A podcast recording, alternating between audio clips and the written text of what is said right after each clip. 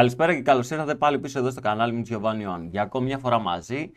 Και σήμερα έχουμε ένα podcast, μοναδικό podcast, με έναν καλό φίλο.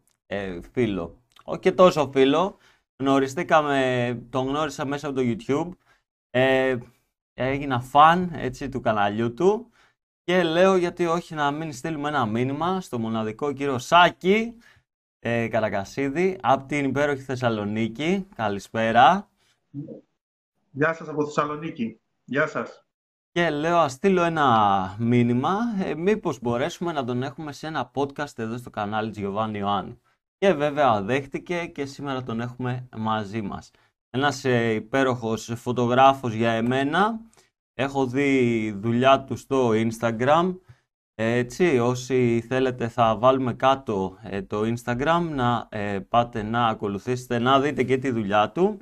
Και σήμερα θα μιλήσουμε για αρκετά θέματα πάνω στην φωτογραφία. Βιντεογραφία δεν έχει ασχοληθεί νομίζω ο κύριος Σάκης. Αλλά θα μιλήσουμε... Και το Σάκης, Γιωβάνι, Σάκης και το. Παρότι δεν έχουμε γνωριστεί από κοντά, ας νιώθουμε... Ξέρω ότι υπάρχει διαφορά ηλικίας, αλλά ας προσπαθήσουμε να την κρύψουμε. Και το Σάκης. Ωραία, ωραία. Εντάξει, είναι για το τυπικό της εκπομπής. Είναι για το τυπικό της εκπομπής. Ναι. Τώρα, θα ήθελα να μας πείτε πώς ξεκινήσατε, γιατί εντάξει και εγώ και πάλι στον πληθυντικό έχω γίνει Αρναούτογλου, ο Αρναούτογλου του YouTube. Μία στον ελληνικό, μία στον πληθυντικό. Να μας πείτε πώς ξεκινήσατε, να μας πείτε βασικά. Ναι, τα πρώτα σας βήματα πάνω στη φωτογραφία, εγώ νομίζω ότι είσαστε από την εποχή του film. Έτσι, στη φωτογραφία. Έχω δει αρκετά βίντεο. Είμαι από την εποχή του φιλμ. Βίωσα και τη μετάβαση. Η πρώτη μου ψηφιακή ήταν μια μεταχειρισμένη ενός συναδέλφου που τότε ήταν επαγγελματίας, γιατί εγώ τότε σπούδαζα ακόμα. Και ήταν η απόλυτη χαρά, εσείς δεν θα το νιώσετε ποτέ, του να μην έχει κόστος το κλικ, που να λες. Και όχι μόνο να μην έχει κόστος το κλικ, να ξέρεις εκείνο το δευτερόλεπτο τι λάθος έκανες στην εστίασή σου, στην έκθεσή σου, στο κάδρο σου επιτόπου. Εμείς τραβούσαμε και λέγαμε, η πρώτη φωτογραφία του φιλμ την τράβηξα με 5,6 στα 90 και 125 ταχύτητα, για να θυμάσαι μετά, γιατί έπαιρνες μετά τις φωτογραφίες και έλεγες τι εστιακή απόσταση, τι διάφραγμα, τι ταχύτητα. Δεν είχε info δίπλα να πας και να δεις με τι το τράβηξες. Οπότε έπρεπε να κρατάς σημειώσεις, να καταγράφεις με τι τράβηξες, τι και πώς κτλ. Και μετά μερικές φορές γινόταν λάθος, γιατί έλεγες αποκλείεται αυτή να είναι μεν. Κατάλαβες τη σημειώση, είχες ξεχάσει να γράψεις μία, συνέχισες, έγραφες τις επόμενες. Και μετά όταν εμφανιζόταν το φιλμ και το έπαιρνες, έβλεπες και έλεγες κάτσε, πώς είναι δυνατόν αυτή να είναι με 90, έτσι είναι. Με 200 zoom, ξέρω εγώ, φακός, αφού αυτή είναι ευρυγόνια. Όχι, ρε, έχω κάνει λάθος στο γράψιμο. Και έψαχνες να βρεις, να παντρέψεις φωτογραφίες με διαφράγματα στη διαδικασία της μάθησης, εννοώ έτσι, όχι στη διαδικασία του διασκεδάζω, περνάω ωραία και τραβάω φωτογραφίες και δεν με νοιάζει με τι τραβήχτηκαν. Ναι, ναι. Αυτό. Όσον αφορά για το φιλμ, ναι.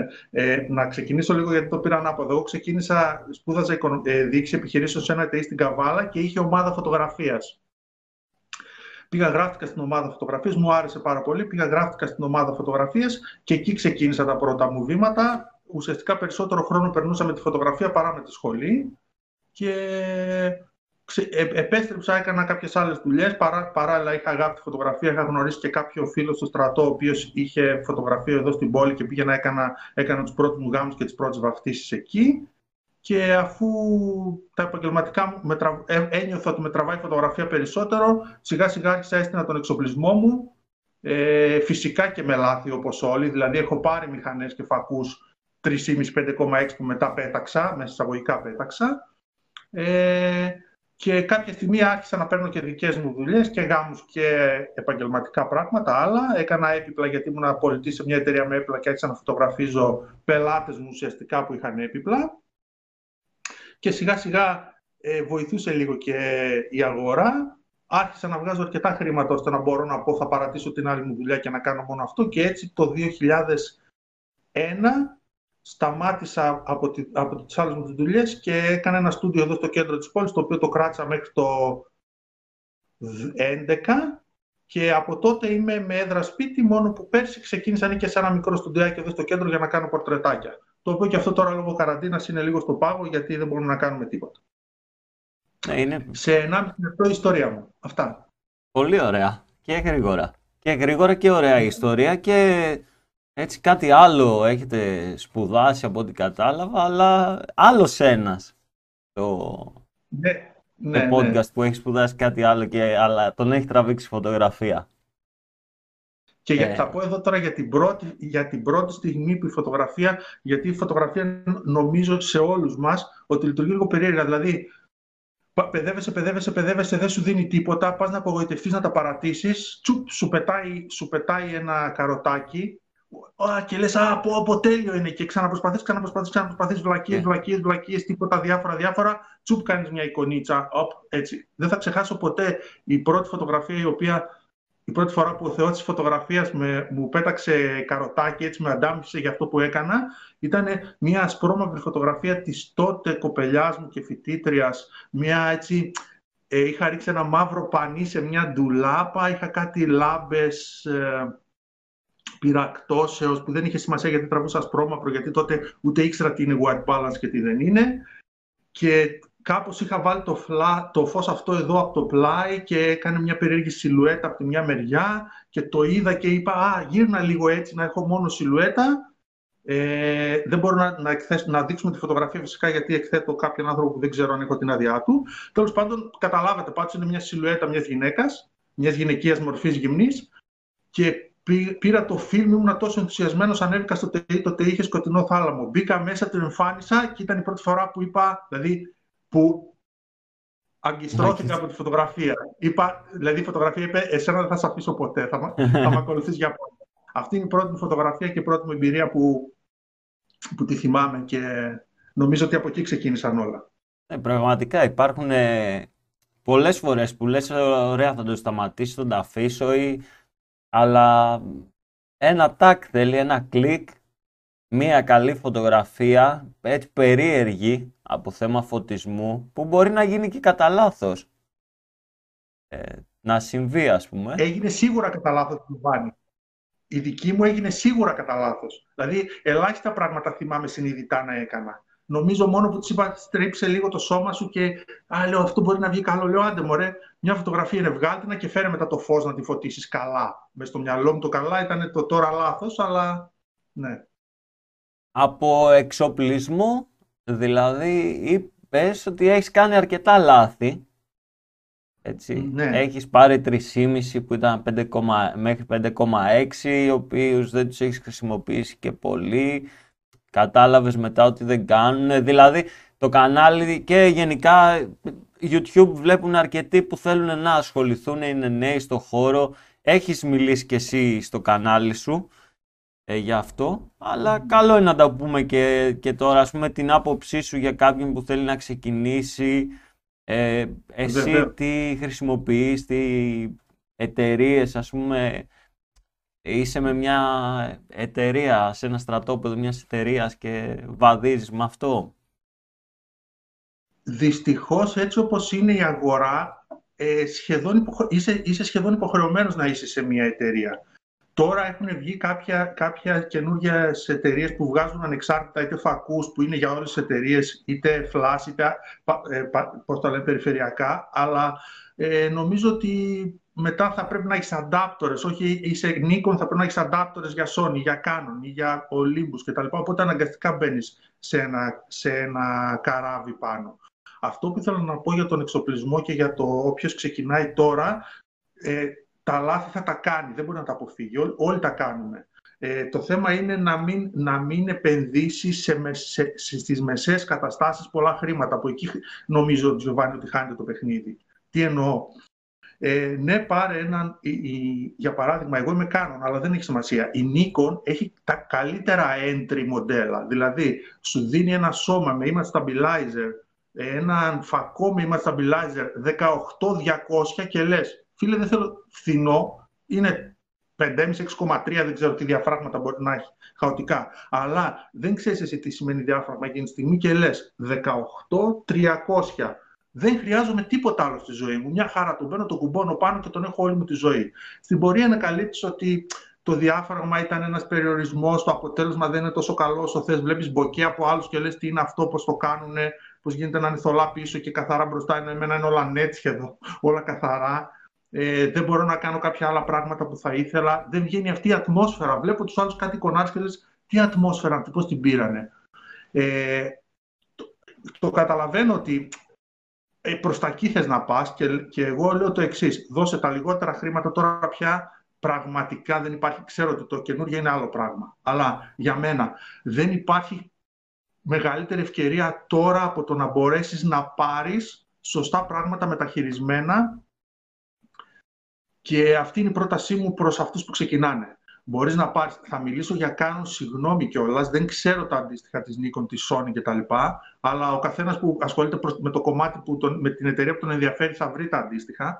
Μπορείς να πάρεις μια full frame Canon μεταχειρισμένη και έναν 50, ένα 4 της Canon που κάνει 300 ευρώ καινούριος, μπορείς να βρεις μεταχειρισμένο με 200-250 ευρώ.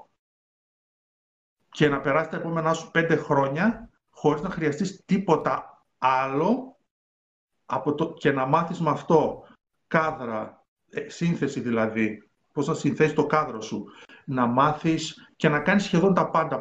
Πάρε και με 15 ευρώ ένα δαχτυλίδι μάκρο, αν σου αρέσει το μάκρο, και μπορείς να κάνεις τα πάντα με αυτό. Αν θες να κάνεις τοπία και έχεις υπολογιστή, μάθε πώς θα κάνεις σύνθεση πιο ευρυγόνια τοπία. Θέλω να πω ότι μπορείς να ξεκινήσεις πολύ χαμηλά. Και αυτό όλο που είπα, μπορείς κάλλιστα με λιγότερα από 1.000 ευρώ να το αποκτήσεις, έτσι. Δηλαδή δεν είναι τρελά. Αυτό είναι το entry και μπορείς πραγματικά να πας και να κάνεις και βοηθός φωτογραφίας σε μια δουλειά άνετα. Δηλαδή κάποιος επαγγελματίας να σου πει, ωραία, πάρ' τον δικό μου το φακό και κάν' το γάμο. Έχεις σώμα, καλό. Δεν έχεις κρόπ σώμα που θα σε περιορίσει μετά σε άλλα πράγματα.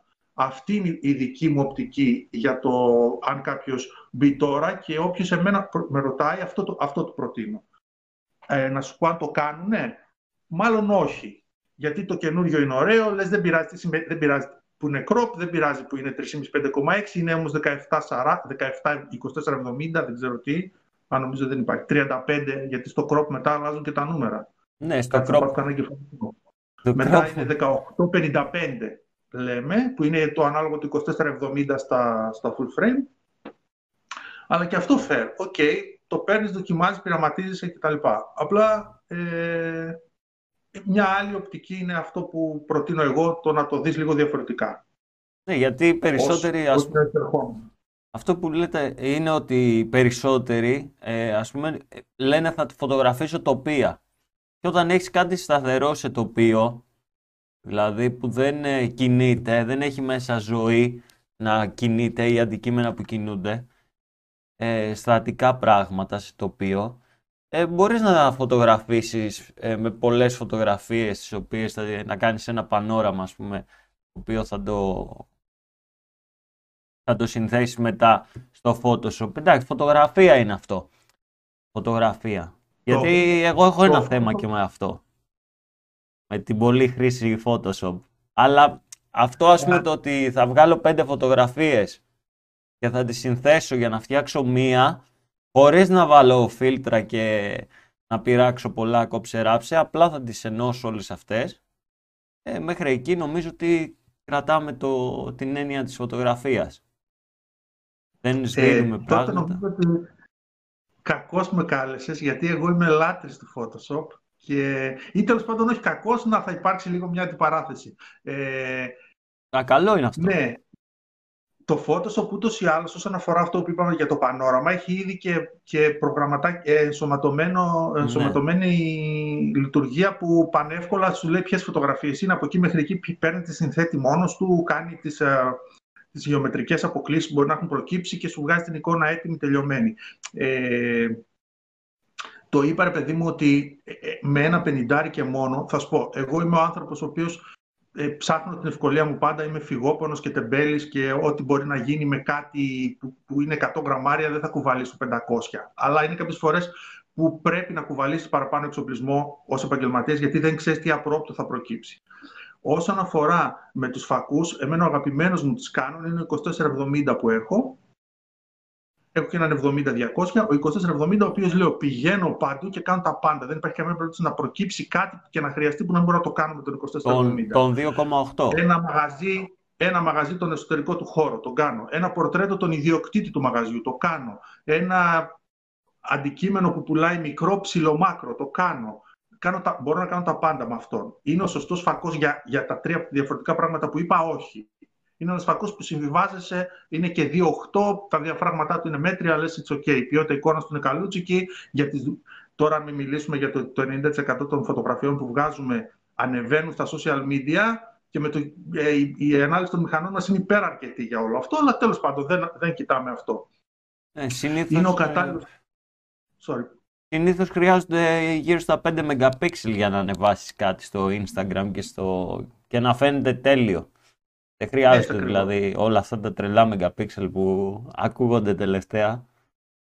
Ναι. Απλά είναι ότι υποτίθεται είμαστε φωτογράφοι και κάποια στιγμή κάποιος θα σου ζητήσει να τυπωθεί κάτι και πρέπει να έχει τη δυνατότητα να του δώσει να μπορέσει να τυπωθεί. Ένα έντυπο, μια φύσα, κάτι. Τέλος πάντων, αυτό που έλεγα για τους φακούς. Δεν είναι ο κατάλληλος φακός για όλες αυτές τις δουλειές, αλλά είναι ο φακός ο οποίος εύκολα μπορεί να προσαρμοστεί και να μου δώσει διαφορετικές χρήσεις. Με κάνει δημιουργικό αυτός ο φακός? Όχι, σίγουρα δεν με κάνει δημιουργικό. Ίσα-ίσα με κάνει τεμπέλη, με κάνει να δεν πειράζει, να από εδώ που είμαι θα γυρίσω στα 70, θα κάνω κάθε κάδρο πορτρέτο το γαμπρό, λέμε τώρα για γάμο, θα γυρίσω οριζόντια, θα το κάνω ευρυγόνια, θα κάνω και το ζευγάρι ένα ευρυγόνιο στο χώρο. Και σε 1,5 δευτερόλεπτο τσικ-τσικ έβγαλα δύο τόσο διαφορετικές φωτογραφίες. Αν κουμπώσεις πάνω τον 50, θα πρέπει να προχωρήσεις, να πας κοντά στο γαμπρό. Να τραβήξεις, να φύγεις μακριά, να δεις, να ψάξεις, να δεις, δεν βολεύει. Κάτι κόβεται εδώ. Πώς να το καθαράρω να έχει ενδιαφέρον, να το γυρίσω κάτω, να τους βάλω την άκρη κάτω. Σε κάνει απίστευτα πιο δημιουργικό. Γι' αυτό λέω ότι αν ξεκινάς, μην μπεις στην ευκολία του Zoom. Την ευκολία του Zoom την έχουμε για την επαγγελματική μας χρήση ή για την τέρμα ερασιτεχνική του τραβώ την οικογένειά μου. Τη μικρή που παίζει στην παραλία με τα βοτσαλάκια για να μην σηκωθώ από την ξαπλώστρα με το 200 να τη βγάλω μια φωτογραφία. Αλλά αν θες να δεις την καλλιτεχνική οπτική του πράγματος και της φωτογραφίας και τη μαγεία της, θα βάλεις τον 50 πάνω και θα αρχίσεις να ζορίζεσαι. Να πηγαίνεις, να κινείσαι, να ψάχνεις. Δηλαδή, αν κάνεις street photography, θα βάλεις τον σταθερό επάνω. Θες να πας πιο κοντά στον κύριο που περπατάει σκυμμένος, θα πας πιο κοντά του. Τώρα, εγώ βλέπω εικόνες στο μυαλό μου και τα λέω αυτά, δεν ξέρω αν τις βλέπετε κι εσείς. Κατάλαβες που λέω, θα δεις τον κύριο στο street photography και θα πας κοντά να τον βγάλεις. Σου ήρθε πολύ κοντά, θα φύγεις μακριά του. Να παιδευτείς, όχι με την ευκολία του zoom in, zoom out. Άσε την ευκολία αυτή για όταν θα πας σε μια δεξίωση γάμου και θα πρέπει να βγάλεις 300 φωτογραφίες. Γιατί θα σου πει το αφεντικό σου ή ο πελάτης σου, θα σου πει: θέλουμε τη δεξίωσή μας 1000 φωτογραφίες. Θα βάλεις τον εύκολο φακό και θα τις κάνεις. Άλλο αυτό. Ναι, ένας εύκολος. Είναι μεγάλη ευκολία να γυρίσει το δαχτυλίδι και να στο κάνει περίπου μόνο του. Βέβαια χάνεις και εκεί σε ποιότητα. Εγώ αυτό που ξέρω δηλαδή είναι ότι φακοί ας πούμε που κάνουν zoom έχουν αρκετά κρίσταλα μέσα, αρκετά στοιχεία και χάνεις από την ποιότητά σου. Χάνεις οξύτητα, χάνεις αρκετά. Αυτό γνωρίζω. Ενώ με έναν φακό ο οποίος είναι prime, έχεις δύο στοιχεία μέσα, δύο κρίσταλα, οπότε έχεις καλύτερη οξύτητα, ακόμα και με έναν φτηνό, κάνεις δουλειά. Γι' αυτό νομίζω ότι και παλιά στην εποχή του φιλμ, αν και εγώ δεν έχω ασχοληθεί πολύ με το φιλμ, αν έχω δει όμως, από άλλους, από συγγενείς και τέτοια, ότι πάντα ήταν κουμπωμένος πάνω σε μια φιλμάτη μηχανή, ας πούμε, SLR, ένας 50's, περισσότερες φορές. Και πλέον είναι και μερικοί 50'ριδες που τους ψάχνουν ακόμα πολύ. Ένας ήλιος, ένας δρόσικος ήλιος. Έτσι ακριβώς, η πρώτη μου μηχανή ήταν μια Ζενίθ με ένα τέτοιο φακό, 54 νομίζω έγραφε πάνω, θα σου γελάσω, ένα σταθερό και δεν είχε τίποτα άλλο, δηλαδή αυτός ήτανε, όλα με αυτόν, όλα. Και είχε μια γοητεία. Και εγώ νομίζω επειδή έχω δοκιμάσει από μηχανή δικιά μου, της οικογένειας, ξέρω εγώ, 50 τέτοιων, είναι πολύ διαφορετική. Δηλαδή τη φωτογραφία και βάζεις αυτό που έλεγες πριν, στη δημιουργία, στη φάση του να τραβήξεις από διαφορετική πλευρά, από διαφορετική οπτική γωνία, να τα έχεις, να φτιάξεις το κάμερος σου αλλιώς. Βέβαια βλέπεις ότι βλέπει περίπου το μάτι σου σε απόσταση και αυτό βοηθάει αρκετά και με ένα 50, ότι η μηχανή θα πάρει αυτό που βλέπει και το μάτι σου σε απόσταση και γενικά μπορείς να φτιάξεις έτσι καλύτερες φωτογραφίες, πιο όμορφες νομίζω. Δεν έχεις πολύ μεγάλη παραμόρφωση, ούτε σου φέρνει όλο το πεδίο μπροστά και σου κάνει μια φωτογραφία η οποία δεν έχει βάθος καθόλου και ας πούμε με τηλεφακούς που χρησιμοποιούν 85. Βέβαια, Γιωβάνι, τώρα που το μάτι ολονών έχει αρχίσει να συνηθίζει σε πιο ευρυγόνιους φακούς, δηλαδή τώρα τα κινητά που έχουν πιο ευρυγόνιους, κάπου στο 20-24, δεν ξέρω αναλόγως. Δεν έχω κάτσει να ψάξω ακριβώς περίπου πόσο είναι η αναλογία της γωνίας λήψης, έτσι, όχι το ότι έχουν φακό τώρα αυτά τα κινητά. Αλλά γενικά το μάτι είναι συνηθισμένο σε πιο ευρυγόνες καταστάσεις και αν πάρεις ένα 50 θα πάθεις λίγο κλειστοφοβία. Δηλαδή σε σχέση με αυτό που συνήθισες από το κινητό σου, όταν θα πας στη μηχανή θα δεις ότι είναι πιο μαζεμένα και δεν μπορείς να κάνεις πολλά πράγματα. Δηλαδή τους φίλους σου στο σαλόνι δεν μπορείς να τους φωτογραφίσεις. Αυτό είναι το πρόβλημα. Οπότε, αν κάποιος θέλει να πάρει αυτό που λέω και να το πάει, αλλά του αρέσουν άλλα πράγματα να κάνει, μπορεί να προσαρμοστεί και να πει: ωραία, ναι, θα πάρω έναν σταθερό, θα πάρω έναν 24, θα πάρω έναν 20. Αν και νομίζω έναν 35. Νομίζω 35 είναι η καλύτερη ισορροπία ανάμεσα στο παραμόρφωση των ευρυγόνιων, από την παραμόρφωση, στο τόσο σφιχτό που είναι τα 50 που αρχίζει να ζορίζεσαι. Ο 35 είναι ένας ωραίος φακός, δεν έχει τόσο μεγάλη παραμορφώση, μπορείς να κάνεις πράγματα. Μέχρι και πορτρετάκια μπορείς να κάνεις. Εγώ έκανα μια σειρά πορτρέτων με 35. Πορτρέτα οριζόντια τραβηγμένα, κοντά. Έβαζα φυσικά το πρόσωπο στο κέντρο του καρέμου για να μην έχω τις παραμορφώσεις πιθανόν θα είχε ο 35 στις άκρες του. Να μην τον βάλω στην άκρη και βγει σαν να τον ρουφάει η γωνία. Ωραία. Φρόντισα ποιο είναι το καλύτερο σημείο του φακού, το κέντρο του φακού. Θα είναι εκεί λοιπόν για να μην παραμορφωθεί το πρόσωπό του και τα τριγύρω ας παραμορφωθούν, δεν με πειράζουν. Αυτό. Και θέλω να πω ότι όλα γίνονται. Με όλα μπορείς να κάνεις τα πάντα. Και αν ήθελα μετά θα μπορούσα να κροπάρω τα δεξιά-αριστερά και να τα πετάξω και η εικόνα να μην καταλαβαίνεις ότι είναι από 35. Το πορτρέτο. Ναι, μετά γίνεται επί της ουσίας σαν να το κροπάρεις κιόλας, μπορεί να το κάνεις σαν να έχει τραβηχτεί από ένα 50, ας πούμε. Μπράβο, ναι. Θέλω να πω ότι η δημιουργικότητα και ότι καταρχήν θα σου πω ότι δεν έχω γνωρίσει, τώρα ευλογούμε τα γένια μας, το ξέρω, δεν έχω γνωρίσει χαζό φωτογράφο, καλό. Και όταν λέω χαζό τώρα δεν ξέρω ποια λέξη να χρησιμοποιήσω. Να το θέσω θετικά, να μην το θέσω αρνητικά. Όλοι οι φωτογράφοι από ένα επίπεδο και πάνω που μπορούν να κάνουν ωραίες εικόνες από ένα σημείο και πάνω είναι ευφυείς άτομα. Γιατί η φωτογραφία είναι πολύ σύνθετη τέχνη. Δεν είναι ζωγραφική, πινέλα, τόχο και ή τόχο ή δεν τόχο. Εμείς και το σινεμά είμαστε από τις πιο τεχνοκρατικές τέχνες. Πώς να το λάθος λέξη είπα. Τις πιο, κατάλαβες, χρειαζόμαστε την τεχνολογία για να λειτουργήσουμε. Και πρέπει ο εγκέφαλός να λειτουργεί σε δύο διαφορετικά πεδία. Θα πρέπει να είναι ικανός να αντιληφθεί φυσική, το φως, πώς πάει το φως, πού πάει, πώς αντανακλάται, πώς γυρνάει. Πρέπει να ξέρεις μπιλιάρδο, να λες αν το στείλω το φως προς τα εκεί θα χτυπήσει τον τοίχο και θα γυρίσει πίσω. Με τι γωνία θα γυρίσει. Πρέπει να ξέρεις τον νόμο του αντίστροφου τετραγώνου. Δεν ξέρω πώς λέγεται στα ελληνικά. Ότι όσο απομακρύνεσαι από τη φωτεινή πηγή, τόσο η ένταση του φωτός πέφτει όχι στο μισό, αλλά στο τετράγωνο του. Πρέπει να ξέρεις όλα αυτά τα τεχνικά συν το καλλιτεχνικό κομμάτι. Ότι εγώ θέλω μια κοπέλα σκουλόστορα, θέλω μια κοπέλα η οποία να κάθεται έτσι, να είναι έτσι και να είναι φωτισμένη έτσι και να φοράει αυτά και να έχει το μαλλί της έτσι. Είναι πάρα πολύ σύνθετη και πραγματικά στο λέω δεν μπορείς να σε και να βγάλεις ωραίες φωτογραφίες. Μπορεί να βγάλεις μια τυχαία, αλλά αν είναι αυτή η δουλειά σου και αυτό κάνεις, πραγματικά είναι πολύ σύνθετο και αυτό που σου είπα, δεν έχω γνωρίσει εγώ. Ναι, δεν μπορώ να... Έτσι όπως έχουν προχωρήσει. Μη ευφυή φωτογράφο. Μη ευφυή φωτογράφο. Όλοι στον χώρο που καταφέρουν κάτι έχουν αυτή την ικανότητα να μπορούν να αντιληφθούν πάρα πολλά διαφορετικά πράγματα και διαφορετικές παραμέτρους ταυτόχρονα. Και δεν είναι εύκολο. Και αυτούς που ξεκινάνε,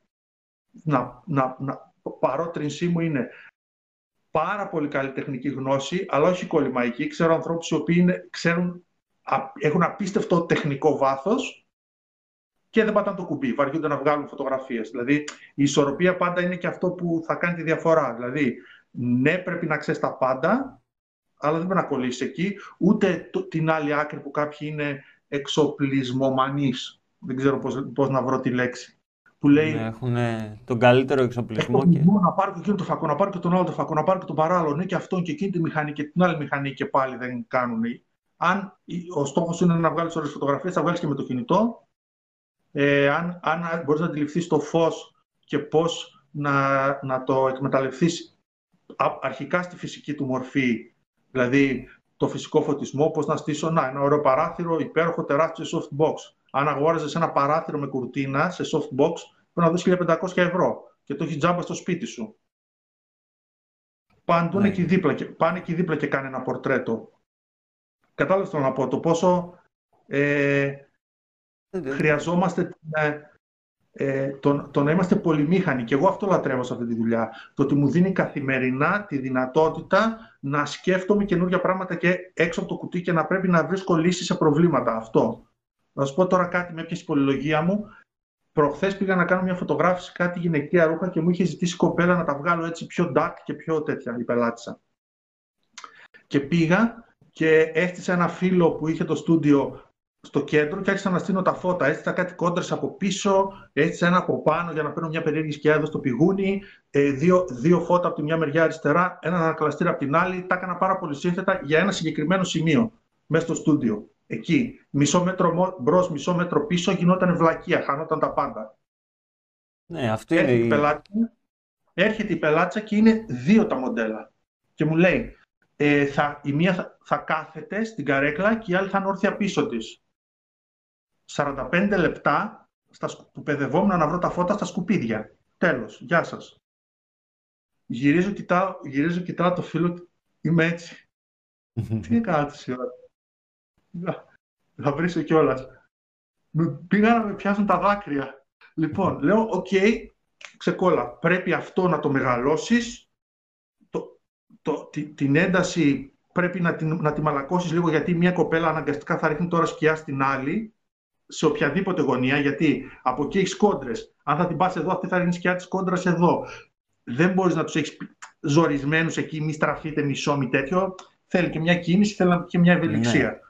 Και ξανά από την αρχή γρήγορα, του λέω τι να κάνω γρήγορα, σκέψη γρήγορα. Λέω να τα απλώσουμε όλα στο χώρο έτσι, και ενώ ήταν τέλεια για ένα σημείο που κρατάει ένας άνθρωπος, να τα απομακρύνουμε και να ανεβάσουμε τις εντάσεις, να ανοίξω διαφράγματα, τέλος πάντων, κατάλαβες, να αντισταθμίσουμε δηλαδή το χάσιμο του φωτός, αλλά το φως μας να είναι τέλειος σε έναν μεγαλύτερο χώρο. Και ουσιαστικά αυτό έκανα και μέσα σε 3 λεπτά σκέφτηκα και βρήκα τη λύση, που προέκυψε όμως από την γνώση μου στο πώς λειτουργεί το φως και στο τι θα γίνει. Δεν πήγα και τραβούσα με το συνέχεια τεστ για να δω τι πρέπει να κάνω.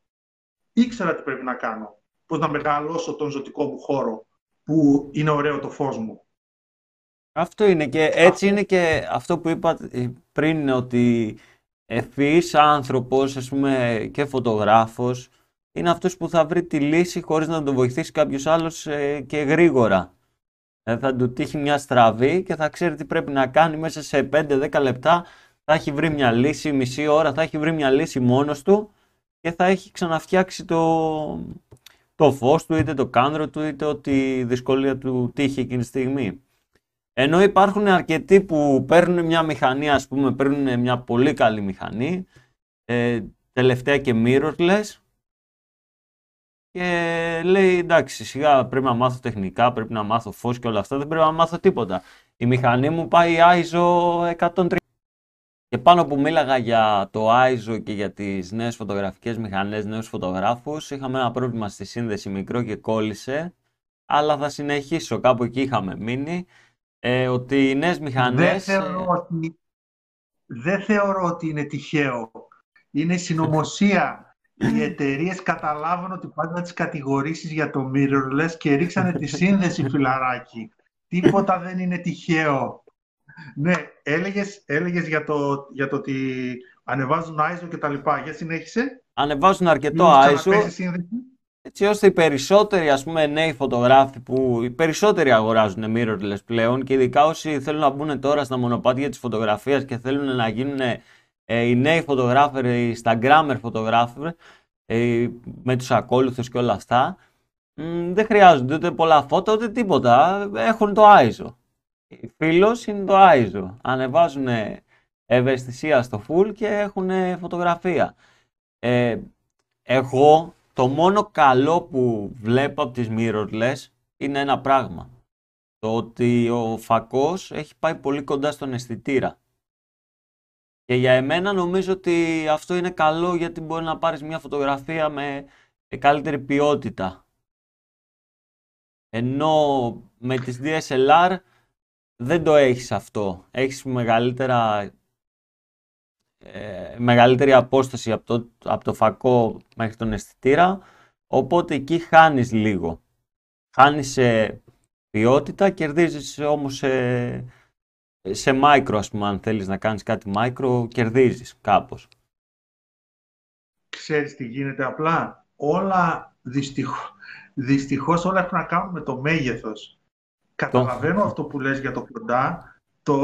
Το θέμα είναι ότι τι μέγεθος θα έχει ο αισθητήρας κάνει μεγαλύτερη διαφορά. Δηλαδή, επιστρέφουμε σε αυτό που λέγαμε για τη φυσική. Πρέπει να συλλέξει πληροφορία για το τι υπάρχει απέναντι, το πίξελ. Σκέψου ότι είσαι ένα μόνο ορφανό μικρό πίξελ και έχεις μια συγκεκριμένη επιφάνεια. Και μέσα από ένα φακό θα δεις κάτι, θα έρθει το φως απέναντι από τη σκηνή, από το θέμα, θα περάσει μέσα από το φακό. Πρώτη μεγάλη ερώτηση: πόσο καλά κρίσταλα έχει ο φακός? Πότε τον καθάρισες τελευταία φορά? Γιατί ο τελειότερος φακός, άμα έχει 2 δάχτυλα σκόνη, γίνεται πλαστικός. Πέρασε, έχει την ικανότητα αυτό το κρίσταλο να συγκεντρώσει στο σωστό σημείο που είναι η πλάτη του αισθητήρα, στο σωστό σημείο την πληροφορία? Ένα είναι αυτό. Και ένα δεύτερο, εσύ πόσο μεγάλο είσαι ώστε να έχεις δείγμα φωτονίων να ερμηνεύσεις σωστά, ώστε να μην βγεις σαν θόρυβος μετά? Και όσον αφορά με το ISO, είναι όποιος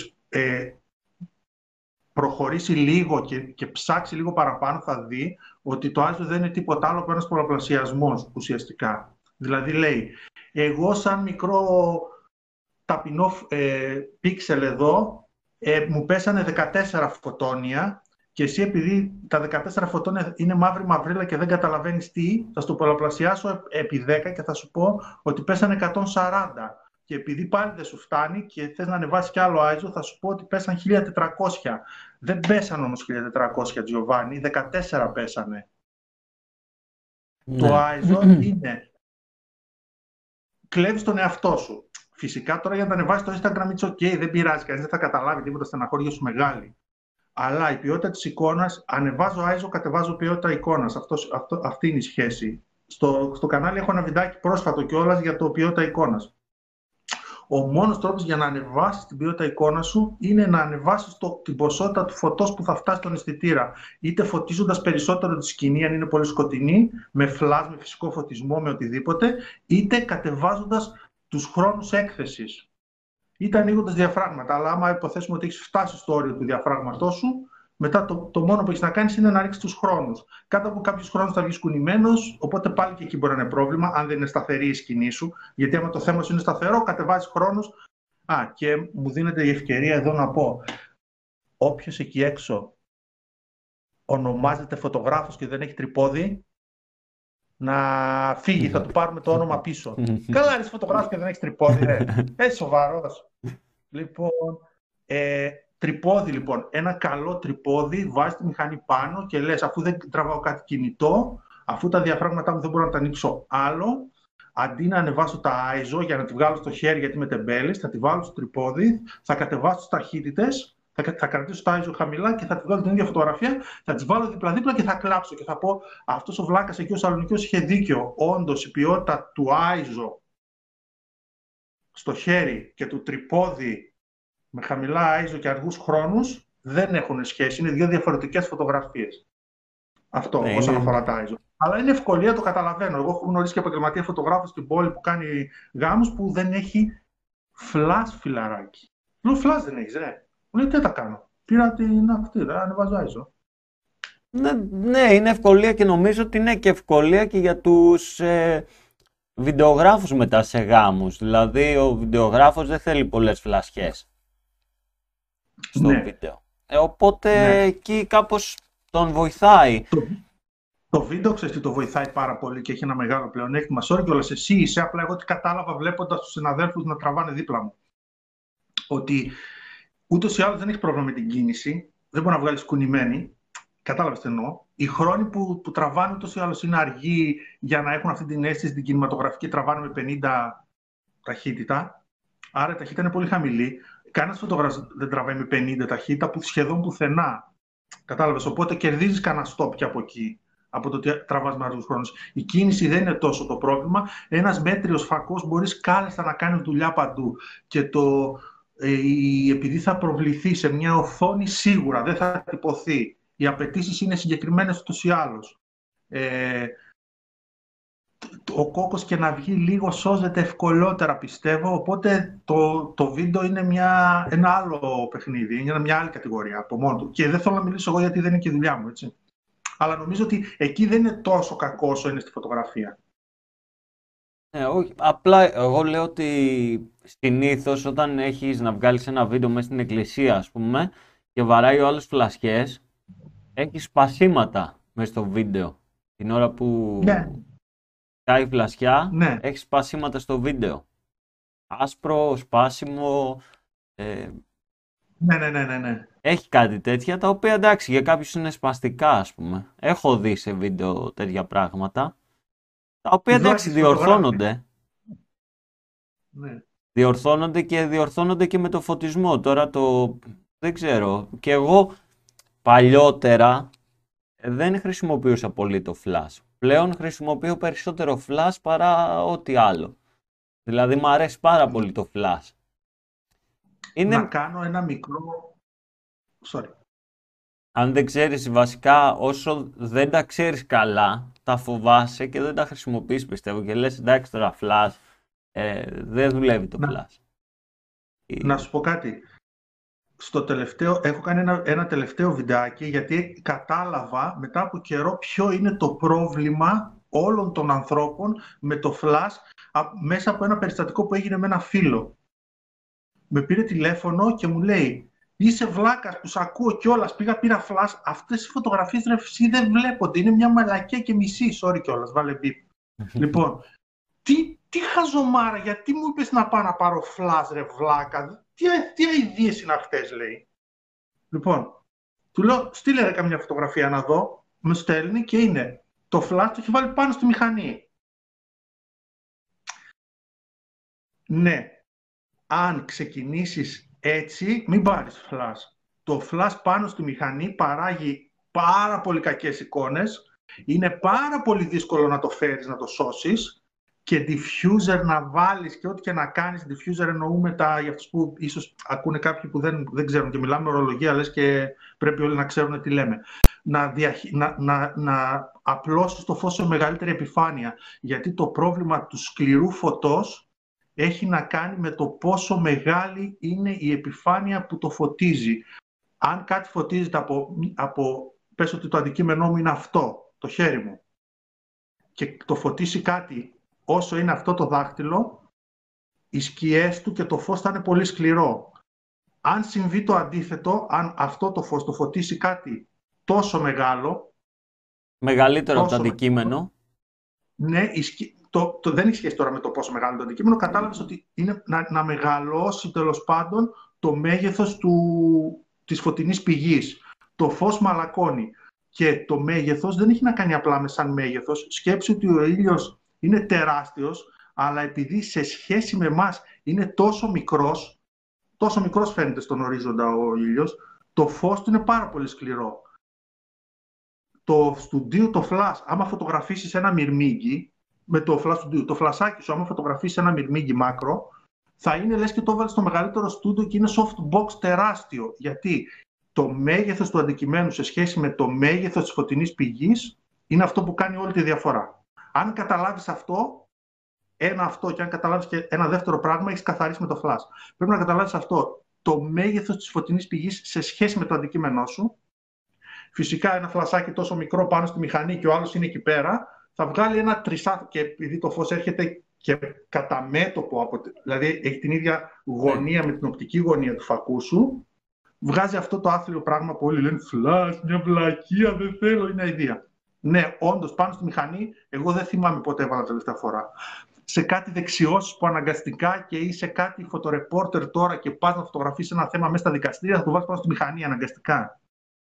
Ναι, και πιστεύω ότι αν το βάλεις πάνω στη μηχανή... Και δεν κάνει και τέχνη, ρε παιδί μου. Ναι. Αν το βάλεις πάνω στη μηχανή και το βάλεις να χτυπήσει, να κάνει ανάκλαση στο φως πάνω σε έναν τοίχο λευκό, όπως... Δεν το έχεις τον άλλο να τον βαρέσεις μέσα στα μάτια, μέσα στο πρόσωπο. Εκεί μπορείς να κάνεις δουλειά, αν ξέρεις. Τώρα πάμε στο πόσο καλός μπιλιαρδόρος είσαι, πόση αίσθηση έχεις με τον μπιλιάρδο και να πεις ναι, είναι αυτή η φωτεινή πηγή. Το φλασάκι μου, τόσο είναι. Δεν έχω και κανένα κοντά. Λοιπόν, αν το βαρέσω σε αυτό το μεγάλο λευκό τοίχο ή σε αυτή την κουρτίνα ή σε αυτό το κάτι μεγάλο, το λευκό είναι σχετικό. Μετά μπορείς με κάποιο τρόπο λίγο να φέρεις το white balance, αν και εσύ δεν σ' αρέσει και το Photoshop, τι να σε κάνω. Ναι. Λοιπόν, θα το πούμε και αυτό. Κάνω bounce, το λένε οι αγγλόφωνοι. Bounce, να το σπόντα, toink, να χτυπήσει. Λοιπόν, τώρα μπορείς να το δοκιμάσεις τα βάνη. Αλλά θα αρχίσει να έρχεται έτσι από πάνω και θα βγάλει κάτι και σκιές και μάτια κτλ. Μπορείς να το δοκιμάσεις, να το χτυπήσεις πίσω σου γωνία. Τώρα, εγώ έχω ένα τοίχο εδώ κοντά, γι' αυτό το δείχνω. Να αρχίσεις να παίζεις. Αν θες, Sony και καλά, να το έχεις πάνω στη μηχανή. Να αρχίσεις να παίζεις με αυτό. Θα εκπλαγείς με το πώς αλλάζει το παιχνίδι και λες «Α, φλας, ναι, όταν δεν έχει φως, καλή φάση είναι το φλας». Επειδή έχω δοκιμάσει. Επειδή έχω δοκιμάσει, εγώ ξεκίνησα με φλας έτσι πάνω στη μηχανή και αγόρασα ένα πολύ φθηνό, το οποίο είναι manual τελείως, της Godox. Ακόμα καλύτερα. Ακόμα καλύτερα. Ναι, μ' αρέσει, μπορώ να το λειτουργήσω το manual, ξέρω δηλαδή πώς θα τα βάλω, ούτε φωτομέτρηση να κάνω, ούτε τίποτα. Δηλαδή μπορώ να δω ένα σημείο και με το μυαλό μου να σκεφτώ ότι θέλω τόσο φως, να το ρυθμίσω. Όλα ωραία, αλλά καλά. Το θέμα ποιο είναι, ότι για manual μάλλον φταίει ότι είναι φτηνό. Η αντανάκλαση που κάνει δεν έχει καμία σχέση με έναν Canon που δοκίμασα από φίλο, που το έχω κάνει και βίντεο στο κανάλι, ένα 600 AX, κάνει 500 ευρώ αυτό το μηχάνημα τέλος πάντων, το οποίο αν το δουλέψει και αυτό σε manual και βάλεις τις ίδιες ρυθμίσεις, κάνει φοβερή δουλειά για μένα. Δηλαδή, το βάζεις να χτυπήσει, το βάζεις πάνω στη μηχανή, χτυπάει πίσω στον τοίχο, πάει ξανά μπροστά και σου φωτίζει το αντικείμενο φοβερά. Αλλά μιλάμε για ένα μηχάνημα το οποίο έχει γύρω στα 600 ευρώ και δεν νομίζω ότι είναι για όλους, δεν νομίζω ότι... Όλοι θα βρούνε και τον τρόπο, δηλαδή ναι μεν εμένα μου κάνει και βρήκα τον τρόπο να βγάλουμε αυτά τα 600 ευρώ. Κάποιος άλλος μπορεί να μην καταλάβει ποτέ πώς δουλεύει.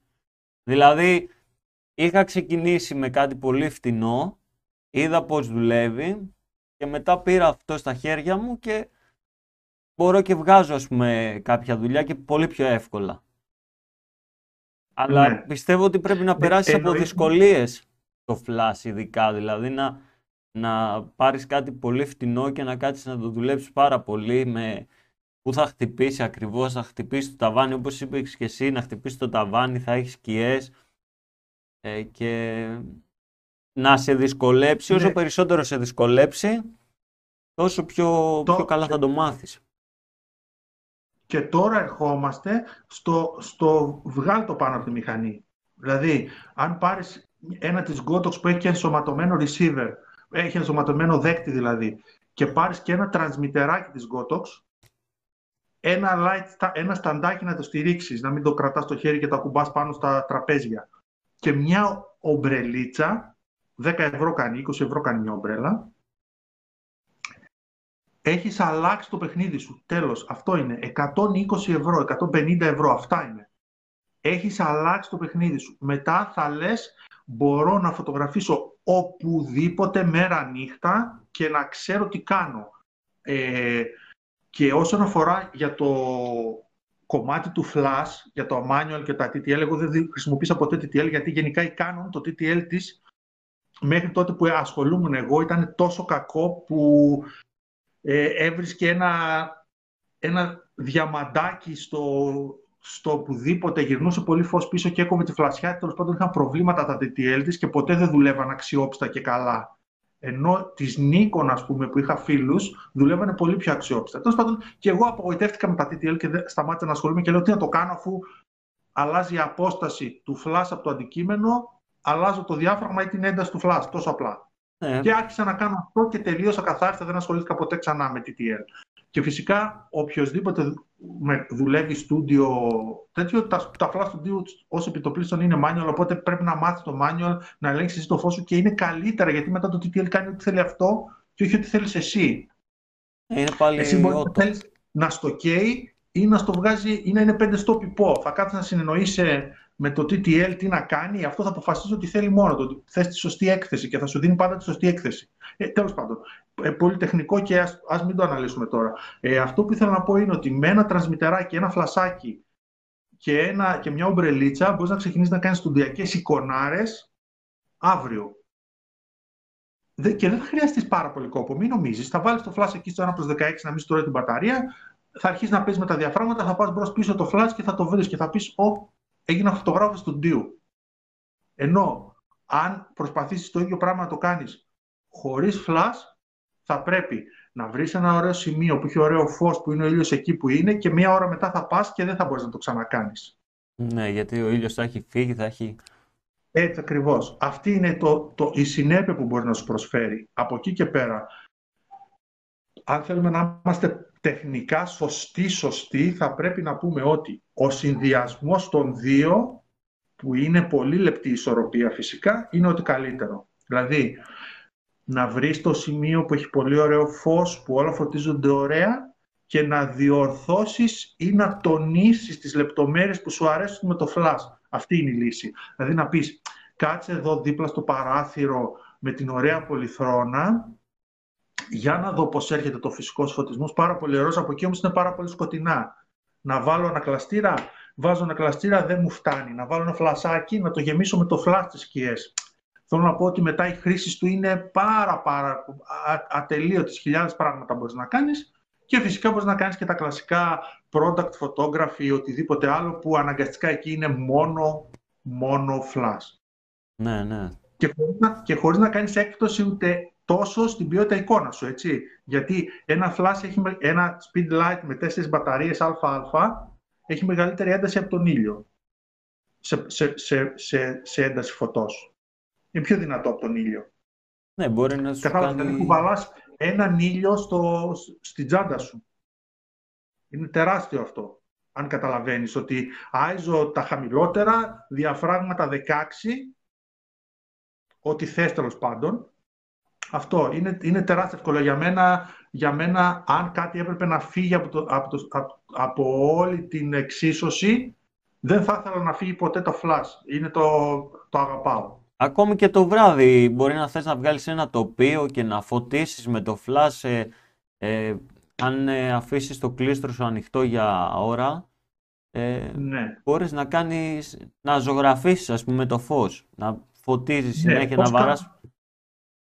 πλασιές και έτσι, να βγάλεις.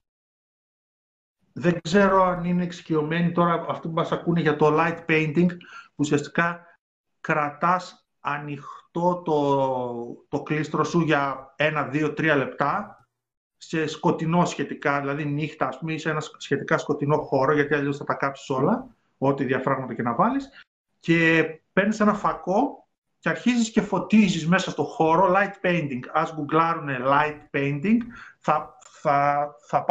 θα πάθουνε πλάκα το τι εικονάρες μπορείς να κάνεις με το light painting. Και είναι μια ολόκληρη τέχνη, πραγματικά είναι ένα άλλο πεδίο και πολλοί μπορεί να ενθουσιαστούν, γιατί και εγώ είχα ενθουσιαστεί πάρα πολύ όταν την είχα δει την τεχνική και μου άρεσε. Αυτή την τεχνική μπορείς να την κάνεις και με flash, δηλαδή αντί να είσαι με ένα φακό και να φωτίζεις τα σημεία που θέλεις, μπορείς να πας και να τα φλασάρεις.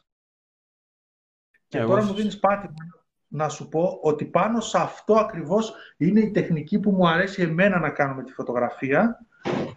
Και είναι ακριβώς αυτό. Φυσικά είναι Photoshop, εσύ, Giovanni, συγγνώμη κιόλας, ρε φίλε. Όχι, έχει λίγο Photoshop. Δεν πειράζει, έτσι. Όχι, εμένα θα πω μετά τι μ' αρέσει, ας πούμε. Να πούμε πρώτα και να συνεχίσεις, δεν ξέρω. Τι θέλεις. Λοιπόν, εγώ κάνω, καθίστε λίγο να φαίνεται να μην γυαλίζει, κάτι τέτοια. Τώρα φαίνονται πολύ ισχυρά, τα κοντράστ είναι από τη webcam βέβαια. Λοιπόν, και ουσιαστικά πώς γίνεται αυτό τώρα. Ας το κρατήσω εδώ για να εξηγώ. Πήρα τον Άγγελο και τον έβαλα να κάτσει στον καναπέ.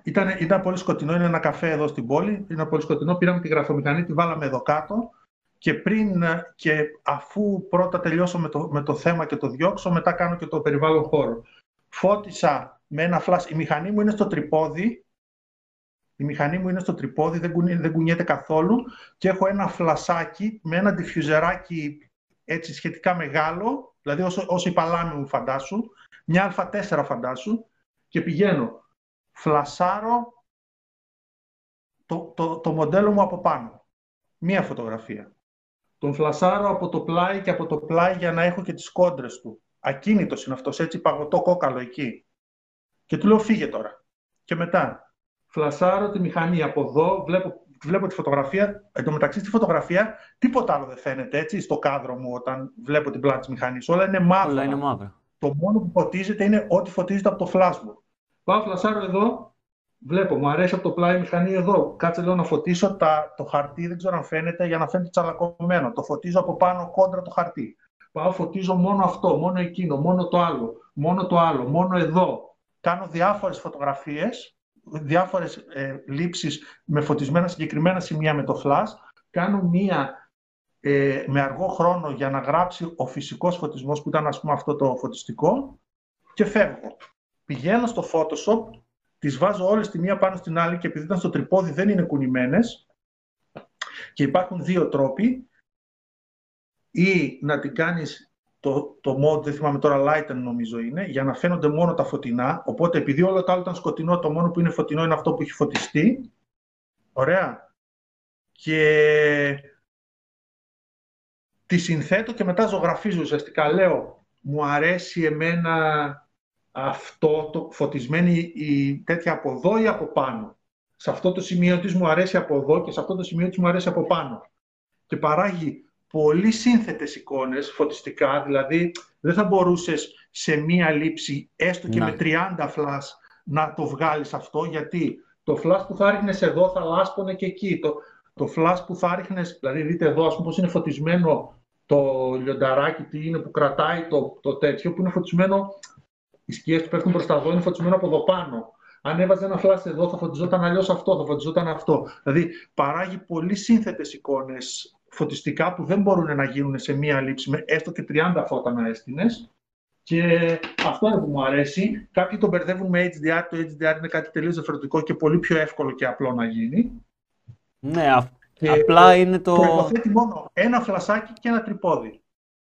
Και λίγο όρεξη και λίγο αγάπη μετά να κάτσεις στο Photoshop να τις συνθέσεις. Στο κανάλι μου έχω πάρα πολλά βιντεάκια που δείχνω πώς το κάνω και με παραδείγματα και δείχνω και ξεχωριστά βιντεάκια μόνο το τέτοιο, μόνο το post, δηλαδή στο post production, την οθόνη του υπολογιστή μου στο Photoshop, πώς το κάνω. Ναι, ναι, ναι. Αυτό εντάξει, μέχρι εκεί το Photoshop εγώ το επιτρέπω. Δηλαδή, είναι αυτό, είναι ότι παραμένει φωτογραφία. Αυτό το πράγμα είναι φωτογραφία, είναι κάτι το οποίο δεν μπορείς να το πετύχεις αλλιώς και βγαίνει ένα πολύ ωραίο αποτέλεσμα. Ένα αποτέλεσμα που δεν μπορεί να το κάνουν όλοι. Ναι. Αλλά αν τώρα κοίταζες να πάρεις εσύ μόνο τον άνθρωπο και να τον κόψεις και να τον βάλεις πάνω σε κάτι άλλο και αυτά δεν μ' αρέσουν εμένα. Ας πούμε όταν κάνεις κολάζ, παίρνεις το ένα αντικείμενο, το βάζεις εδώ, παίρνεις το... Αυτά δεν μου πολύ αρέσουν. Που το λένε. Ναι, ναι, ναι, που βάζουν κάτι σαν νεράιδες μέσα σε κάτι τοπία αποκαλυπτικά και κάτι τέτοια, δεν κατάλαβα τι λες. Ή ουρανούς, πλέον όλοι βγάζουν ουρανούς. Αστροφωτογραφία, όλοι βγάζουν ουρανούς. Έχουν βρει το Luminair, δεν ξέρω τι έχουν βρει. Και όλοι έχουν κάνει μια αστροφωτογραφία σχεδόν ίδια όλοι. Και ο ουρανός, ναι μεν το milk αυτό το γάλα, το τρελό του ουρανού, είναι σχεδόν ίδιο κάθε φορά, αλλά σχεδόν ίδιο, δεν γίνεται σε όλους να είναι ίδιο. Δηλαδή όπου το τραβάνε... Είναι κατεβασμένο από το ίντερνετ και εγώ το έχω κάνει παλαιότερα, δεν το κρύβω. Ναι, είναι κατεβασμένο από το ίντερνετ και τη ρίχνεις επάνω πανεύκολα και τελειώνεις, ναι. Ωραίο, ωραίο, αλλά πες του ότι είναι έτσι. Δηλαδή εγώ καταλαβαίνω, δεν είμαι χαζός να μου πεις ότι όχι φίλε αυτή την έβγαλα εγώ. Ξέρω ποιος μπορεί να βγάλει και πώς μπορεί να βγάλει, ειδικά αν δω το σημείο και ξέρεις ότι αυτό θα περάσει από βόρεια προς νότια, ξέρεις ακριβώς που περνάει και ξέρεις το σημείο που φωτογραφίζει ο άλλος, ξέρεις αν είναι όντως εκεί έτσι, όχι, βγαίνει, δεν βγαίνει. Οπότε ναι, αυτό με χαλάει ας πούμε στο Photoshop, το να φτιάχνεις, να βάζεις αντικείμενα δικά σου μέσα, να κάνεις διάφορα. Το να βγάλεις 5 φωτογραφίες, 10 φωτογραφίες και να τις ενώσεις, όλες αυτές για να φτιάξεις μια πολυσύνθετη ας πούμε φωτογραφία, αυτό δεν είναι. Αυτό είναι, συνεχίζει να είναι φωτογραφία. Όπως και το HDR συνεχίζει να είναι φωτογραφία. Που είναι 3 φωτογραφίες, ας πούμε, περισσότερες φορές είναι 3. Μία η οποία είναι υποεκθεθειμένη, μία κανονική και μία υποφωτισμένη ας πούμε. Και... τις ενώνεις και τις τρεις και κάνεις ένα HDR τέλειο, έτσι, έχεις πολύ μεγάλο, πώς το λένε, δυναμικό εύρος. Δυναμικό εύρος, ναι. Η διαφορά η μεγάλη είναι ότι το HDR έχει το συγκεκριμένο φως της σκηνής, είναι αυτό, δηλαδή όπως είναι φωτισμένη η σκηνή, έτσι θα παραμείνει φωτισμένη. Εδώ... εγώ ορίζω το πώς θα είναι φωτισμένο και θα σου πω πώς προέκυψε η ανάγκη γι' αυτό, η δική μου ανάγκη δηλαδή. Έβλεπα Hollywood και έβλεπα εκεί, οι άνθρωποι είναι θεοί στα φώτα. Δηλαδή, αν δεις ένα σετ από Hollywood θα σοκαριστείς, θα πάθεις την πλάκα σου για να επιτευχθεί κάτι τέτοιο, κάτι τέτοιο παρόμοιο που ούτε εκείνοι δεν μπορούν να πετύχουν κάτι τέτοιο. Αλλά για να επιτευχθεί κάτι τέτοιο, είμαι ok. Ναι, ναι. Για να επιτευχθεί κάτι τέτοιο έχουν φώτα, σπότα από εκεί να φωτίζει μόνο τα χέρια. Ένα φως ξεχωριστό θα φωτίζει, κάτσε λίγο, θα φωτίζει μόνο αυτό το χέρι, ένα άλλο θα φωτίζει κόντρα. Χρειάζεται 400 φώτα και φλαπς και... πώς τα λένε τα άλλα, για να κρύβει το φως, να μην πηγαίνει. Τέλος πάντων, είναι πάρα πολύ σύμφωτο και αυτό που θέλω να πω είναι το εξής. Ήθελα να κάνω κάτι τόσο δραματικό και είχα μια απλή DSLR και ένα φλασάκι. Επανέρχομαι στη δημιουργικότητα και στο πώς μπορείς να παρακάμψεις όλα τα εμπόδια αν θες να κάνεις κάτι. Και είπα, θα το κάνω σύνθεση. Τα μοντέλα θα τα βάλω να κάθονται για να μην κινούνται στις 5 φωτογραφίες που τα θέλω. Μετά θα τα διώχνω από το κάδρο και θα φωτίζω το χώρο μόνος μου. Και θα τα συνθέτω μετά με την ησυχία μου στον υπολογιστή. Και προέκυψε κάτι το οποίο δεν είχα υπολογίσει όταν το έκανα. Πόσα μεγαπίξελ πιστεύεις ότι είναι αυτή η φωτογραφία? Η πλάτη της μηχανής είναι 24. Τι θέλω να πω. Η πλάτη της μηχανής μου φυσικά και δεν άλλαξε μέγεθος.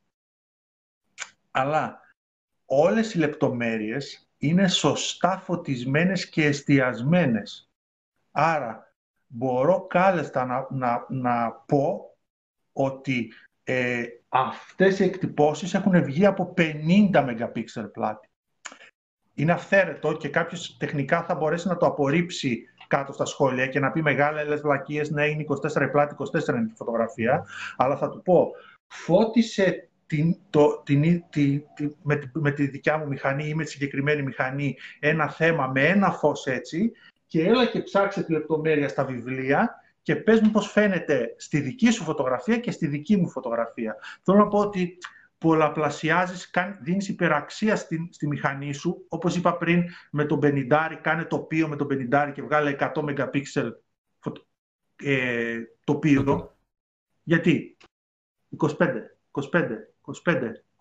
4 φωτογραφίες κολλημένες δίπλα-δίπλα, λίγο και overlap θα κάνουν, 6 φωτογραφίες, κάνεις 100 MP εικόνα.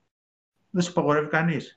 Δημιουργική σκέψη. Νομίζω ότι για μένα η γραμμή στη φωτογραφία είναι αυτό. Δημιουργική σκέψη. Μπορείς να σκεφτείς και να κάνεις τα πάντα. Και δεν υπάρχουν ούτε δικαιολογίες, δεν έχω λεφτά, ούτε εξοπλισμό. Τώρα κάποιος μπορεί να βλέπει και να λέει: ναι, αυτοί τώρα έχουν εξοπλισμό 1.000 ευρώ και καλά. Θα σας πω ότι ο εξοπλισμός που χρειάζεται για αυτή την τεχνική είναι ένα καλό τρυπόδι. Μπορείς να βρεις ένα τρυπόδι και να βρεις τρόπο μετά να μην κουνιέται και με λιγότερα. Δηλαδή, ένα καλό τρυπόδι έχει 300 ευρώ, αλλά μπορείς και με ένα τρυπόδι 100 ευρώ να το κάνεις. Αν θες, αν σε καίει, αν θες να παράξεις εικόνες, αν έχεις ένα όραμα και θες να το δεις στο χαρτί ή να το δεις στην οθόνη. Ένα τρυπόδι, μία μηχανή, ό,τι να είναι. Όσα μεγαπίξελ δεν έχει νόημα, ένα φακό, ό,τι να είναι, όσα μεγαπίξελ είναι, και ένα flash πάλι, ό,τι να είναι, των 70 ευρώ. Με κάτω από 700 ευρώ εξοπλισμό μπορούν να γίνουν αυτά και να σταθούν σε γκαλερί στο εξωτερικό. Γιατί εμένα ο περιορισμός μου σε αυτά είναι η θεματολογία μου και τα κάδρα μου. Εσύ μπορεί να είσαι υπερταλαντούχος και να πάρεις την τεχνική που κάνω εγώ ή οποιοδήποτε άλλος, να την εξελίξεις και πραγματικά δεν υπάρχει όριο. Βάλε μας τα γυαλιά. Να λέω, πω ρε φίλε, εγώ σκέφτηκα αυτή την τεχνική και ο άλλος κάνει καλύτερες εικόνες από μένα. Ναι. Έτσι δεν είναι, το απαγορεύει κανείς. Καλά, δεν τη σκέφτηκα εγώ έτσι, μην ακούγομαι και ο βλάκας. Και εγώ την είδα και εδώ είναι το μεγάλο θέμα τώρα που θα πούμε, γιατί είμαστε και YouTuber μεγάλοι, ότι το YouTube, φίλε, τα έχει αλλάξει όλα, Γιωβάνι. Πραγματικά, το YouTube τα έχει αλλάξει όλα. Θα σου πω την τελευταία ιστορία, γιατί έχω φλιαρίσει. Πριν από χρόνια μου είχε έρθει μια δουλειά μεγάλη με μπουκάλια, κρασιά. Όλα καλά μέχρι τη στιγμή που έπρεπε... Κατάλαβα ότι το κάδρο είναι πάρα πολύ απλό. Ο φωτισμός πρέπει να προσέξεις πάρα πολύ. Φέρνω την κούπα μου επίτηδες. Πρέπει να προσέξεις πάρα πολύ από πού έρχεται το φως, γιατί είναι ένας καθρέφτης πομπέ που φαίνονται όλα και δεν μπορείς να κρυφτείς. Πρέπει το softbox σου να είναι ωραίο και σε συγκεκριμένο σημείο για να κάνεις συγκεκριμένη σκιά από εδώ, συγκεκριμένη σκιά από την άλλη, αλλά έπρεπε με κάποιο τρόπο να φωτίζεται και από πίσω. Και είχα βρει, γιατί είμαι πολυμήχανος εγώ. Δεν το διάβασα σε κανένα βιβλίο, δεν το είδα πουθενά, στορκίζομαι. Πήρα ένα χαρτόνι λευκό, το έκοψα στο σχήμα του μπουκαλιού και το στήριξα από πίσω από το μπουκάλι. Πες ότι το μπουκάλι είναι εδώ, εγώ φωτογραφίζω από εδώ. Πίσω από το μπουκάλι έβαλα ένα χαρτόνι λευκό και αυτό το χαρτόνι, ίδιος μέγεθος με το μπουκάλι, το φώτιζα με ένα σπότ από πάνω. Να φωτίζεται δηλαδή αυτό το χαρτόνι, τέλος πάντων, θέλω να πω. Ναι. Και φώτιζε μέσα από το μπουκάλι. Τώρα μαυρό φωτογραφίες μπορώ να στις στείλω και να τις βάλεις. Τώρα δεν ξέρω αν θες να ασχοληθείς τόσο στο post μετά. Φώτιζε το μπουκάλι και φαινόταν το χρώμα του ροζέ και του κόκκινου και του λευκού, του κίτρινου, του κρασιού. Ωραία. Όταν ήρθε ο πελάτης να πάρει τα μπουκάλια, αυτό το χαρτόνι το έκρυψα. Γιατί? Πνευματική μου ιδιοκτησία. Βρήκα τον τρόπο να κάνω και γαμό τις φωτογραφίες στα μπουκάλια. Σωστά. Ναι. Εγώ παιδεύτηκα, εγώ το παιδεύτηκα. Φωτιζόταν τέλεια, μπορούσα να ελέγξω την ένταση της φλασιάς για το πόσο φωτισμένο θα είναι το μπουκάλι του κρασιού από πίσω, μέσα κτλ. παιδέψεις όσο θες με το να φωτίζεις το φόντο και στα περιγράμματα. Είναι τόσο σύνθετο που όποιος κάτσει να φωτογραφίσει ένα μπουκάλι κόκκινο κρασί και λευκό θα με θυμηθεί μετά. Είναι πακέτο. Το κρύψα αυτό και δεν το έλεγα σε κανέναν. Σε κανέναν. Κάποια στιγμή έκανα μετακόμιση και με βοηθούσε ένας φίλος φωτογράφος. Το είδε και μου λέει: «Τι είναι αυτό?» Του λέω: Τίποτα. Και έρχεται το YouTube και τι σου κάνει. Βλέπω βιντεάκια κάποια στιγμή, how to photoshoot a bottle, κοιτάω, βλέπω και ο άλλος το λέει. Σε όλο τον κόσμο μπροστά. Τι κάνεις ρε μεγάλε? Τι κάνεις? Εμείς φάγαμε τη ζωή μας. Και εκεί έγινε η αλλαγή μέσα μου. Και λέω, όχι, δεν πρέπει να έχουμε μυστικά ως φωτογράφοι. Όλα έξω. Εγώ γι' αυτό κάνω το κανάλι στο YouTube. Λέω μυστικά, δέχομαι μηνύματα από φίλους. Προχθές έκανα ένα βιντεάκι που έλεγα για το πώς να κάνεις ψηφιακό ανακλαστή, να κάνεις ψηφιακό φώτισμα στο μπουκάλι, στο πλάγι, να φαίνεται τέλειο. Και να μην μπερδεύεσαι στη λήψη, να το κάνεις ψηφιακά μετά στο Photoshop. Και μου στείλει ένας μήνυμα, μου λέει: «Καλά, είσαι βλάκας, δε?» Λέω: «Γιατί το λες αυτό?» Αυτό είναι το YouTube για μένα. Αυτή τη στιγμή που είδα και έμαθα και μαθαίνω πράγματα, μοιράζομαι κι εγώ και έχω να πω σε οποιονδήποτε ξεκινάει τώρα, δεν έχει καμία δικαιολογία, φίλε. Δηλαδή, όλη η πληροφορία είναι εκεί έξω. Και ειδικά αν είναι αγγλομαθής και μπορεί να ακούσει και αγγλικά, γιατί το ελληνικό είναι λίγο φτωχό, ό,τι και να κάνουμε. Έψαχνα να βρω inverse square law, ο νόμος δηλαδή του φωτός για τους φωτογράφους, στα ελληνικά και δεν υπήρχε βίντεο. Δεν υπάρχει βίντεο, είναι ντροπή. Υπάρχουν 200 βίντεο στα αγγλικά. Αν είσαι αγγλομαθής, δεν έχεις κανένα πρόβλημα. Βλέπετε τα αγγλικά. Τα ελληνικά είμαστε ακόμα φτωχοί. Πρέπει να δώσουμε μάχη να κάνουμε πολλά βιντεάκια και επειδή είναι χρονοβόρο και δεν ξέρω αν το καταλαβαίνει ο κόσμος, γιατί πρέπει να προσέξεις φώτα, να κάνεις, να ράνεις, πώς θα το κάνεις, πώς θα το πεις, να το καταλάβεις, να το μοντάρεις μετά. Δηλαδή, ένα βιντεάκι 3 λεπτών είναι 5 ώρες δουλειά και δεν το καταλαβαίνει κανείς.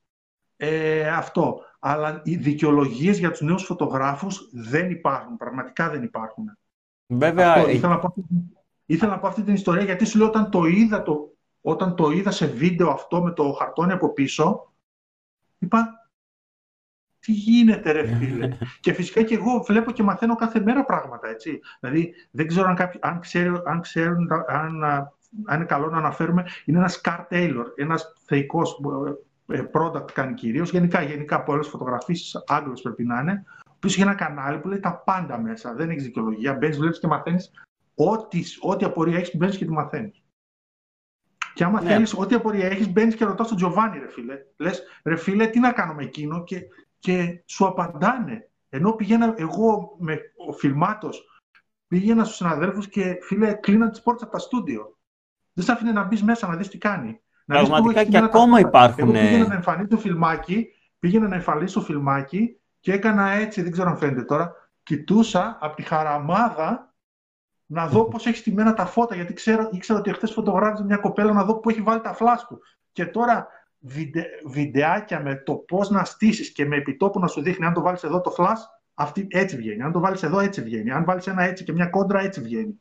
Και σε 25 δευτερόλεπτα μαθαίνεις αυτά που χρειάστηκα 5 χρόνια για να μάθω.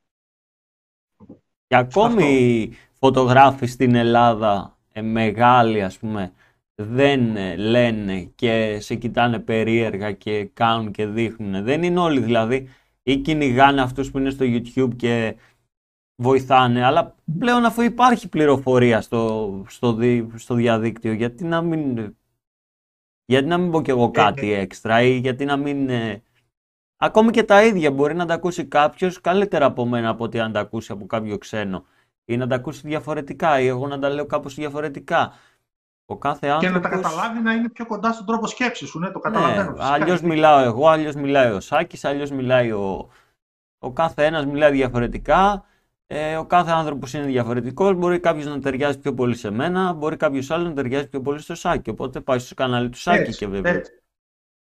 Έτσι, ναι. Πρέπει να είσαι και συμπαθής, άμα είσαι αντιπαθής δεν σε βλέπει ο άλλος, όσο καλά και να τα λες, αν δεν σε συμπαθήσει δεν μπορεί να κάτσεις να σε ακούσει. Εγώ είμαι λίγο κομπλεξικός.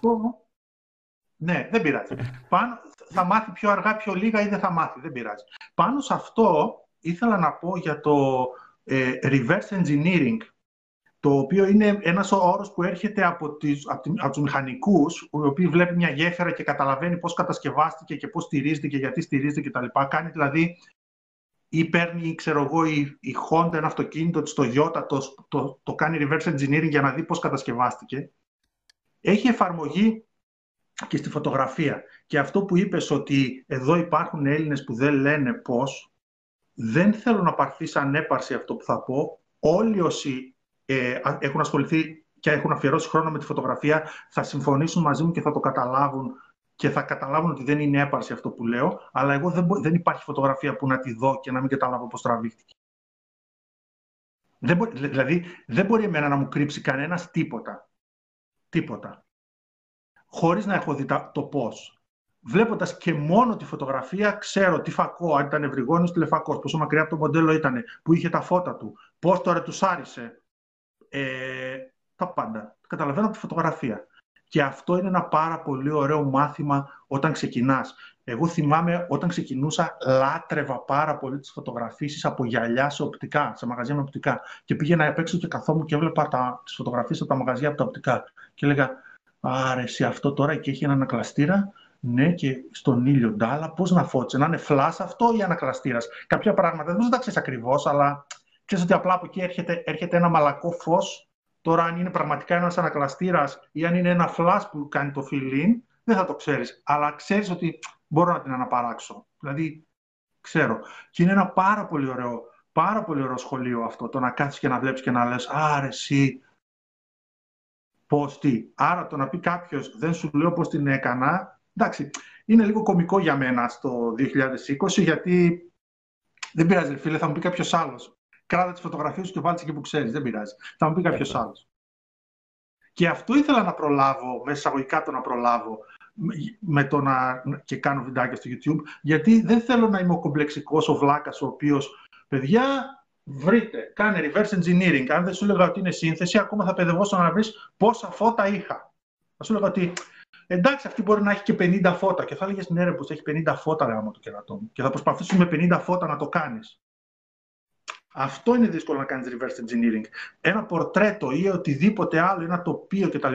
Βλέπεις τα νερά λίγο κουνημένα, ξέρεις είχε αργούς χρόνους. Βλέπεις τι άλλο, τι να σου κρύψει ρε Γιωβάνι και να μην σου πει τα μυστικά του.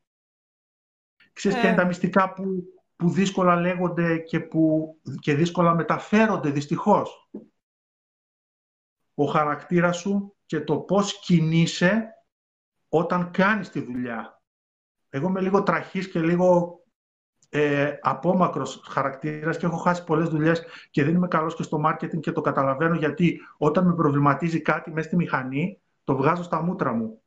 Μπορεί να με προβληματίζει μισό στόπεν, μια κοντρίτσα, αλλά λέω, με βλέπει ο πελάτης να παιδεύομαι και λέει πω μαλά, η φωτογράφηση δεν πάει καλά, ο φωτογράφος πώς είναι.